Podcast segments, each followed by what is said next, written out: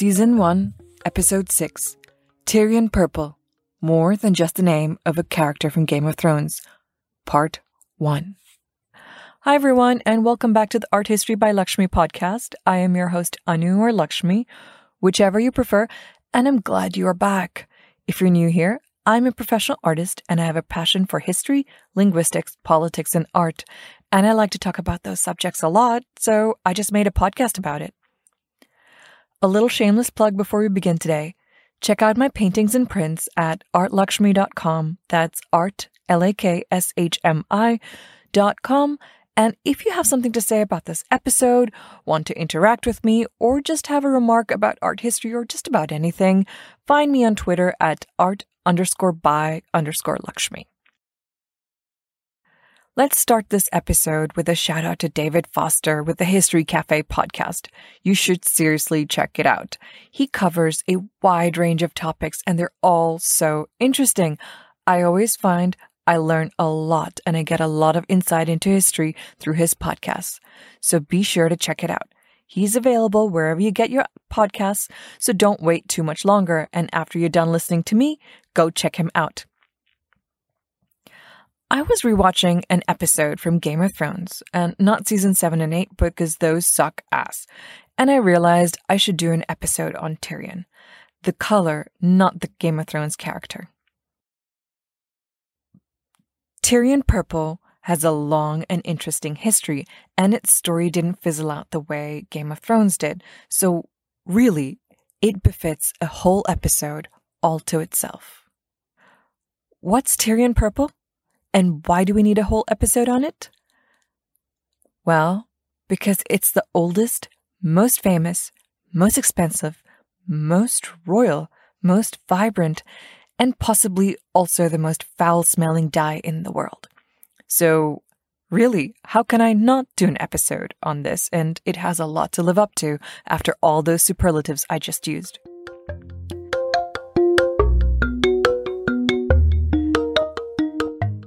Before we get into the actual history of Tyrian Purple, let's check out a pretty fun story by the Greek writer Julius Pollux on the origin of Tyrian Purple.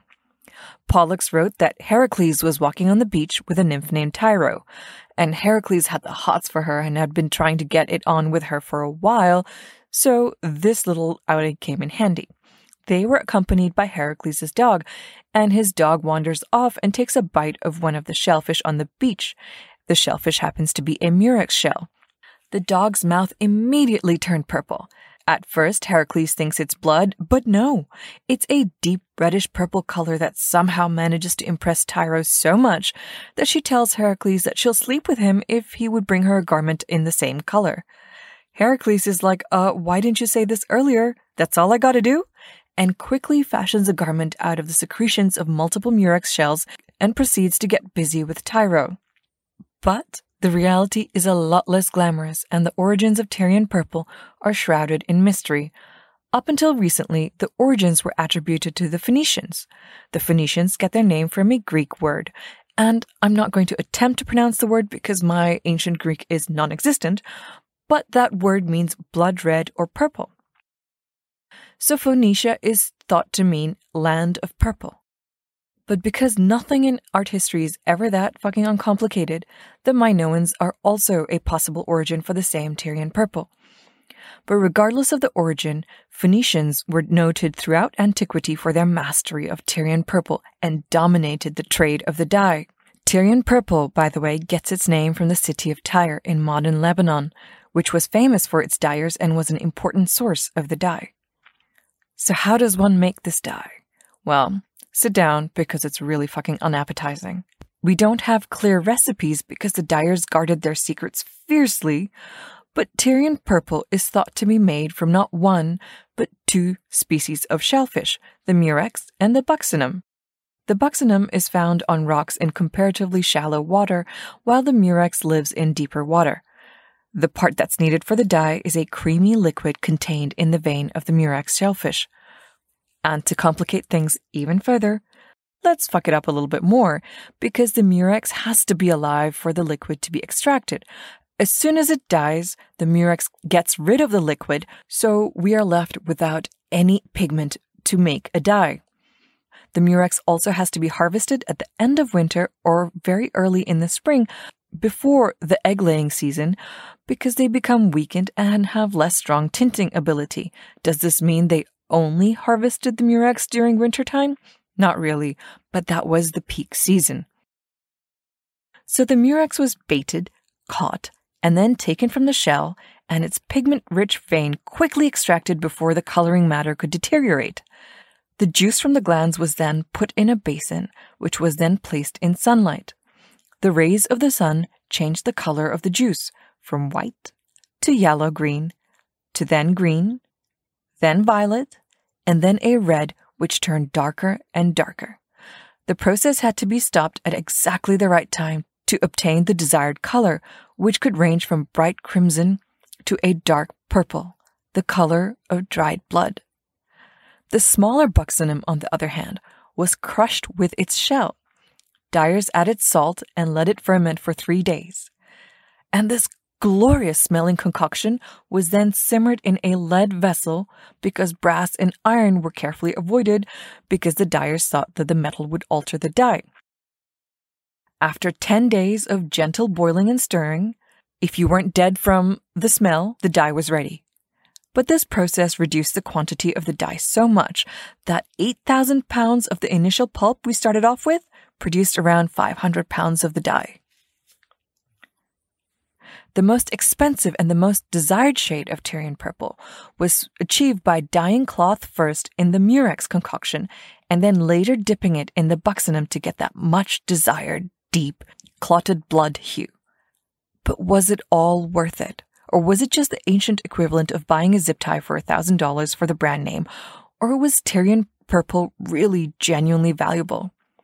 To get one gram of purple dye, 10,000 murex snails had to be sacrificed. Which is a miracle that they aren't extinct by now, but the insane amount of snails needed to create the dye and the intricate process made Tyrian purple incredibly expensive. But it wasn't just that that made Tyrian purple stand out. What was extraordinary about Tyrian purple was that it was not just light fast, but it was reported to be more saturated and luminous as time went by. While it sucks to be a murex snail, their juice created incredible pigment for dyeing throughout history.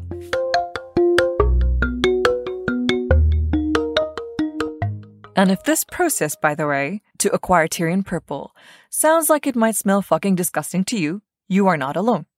All over the ancient world, people had to hold their breath around anything Tyrian purple. And apparently, people commented that the strong fishy smell seemed to be just as permanent as the color itself. In fact, the Roman poet Martial wrote a short poem about a woman named Bassa and how he would rather smell sulphurous waters, a fish pond, an amorous goat, and I have to interject here since I have never been a farmer or owned goats, I wouldn't know the difference between the smell of an amorous goat and an otherwise normal feeling goat, but it's an interesting comparison. Back to Martial's poem, he also said that he would rather smell old shoes of a veteran soldier and a fleece twice dipped in Tyrian purple. That must be quite the insult to poor Bassa, but that gives us an insight into how strong Tyrian purple still smelled. Fashion was ever changing back in the day, and the shades of purple that were sought after changed, but Pliny the Elder stated that the hottest, most on trend shade was the color of coagulated blood, but when held up to the light, showed a crimson hue.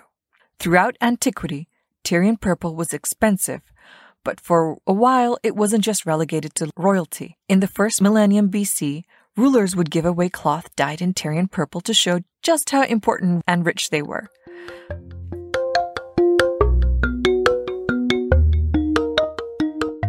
We've taken a look at what Tyrian purple is, and since the information is just so vast, I wanted to do it in two different episodes.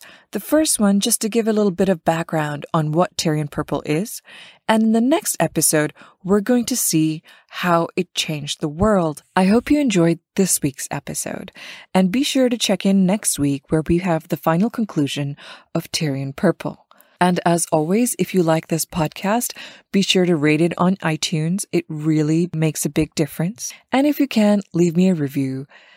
So until next week, stay safe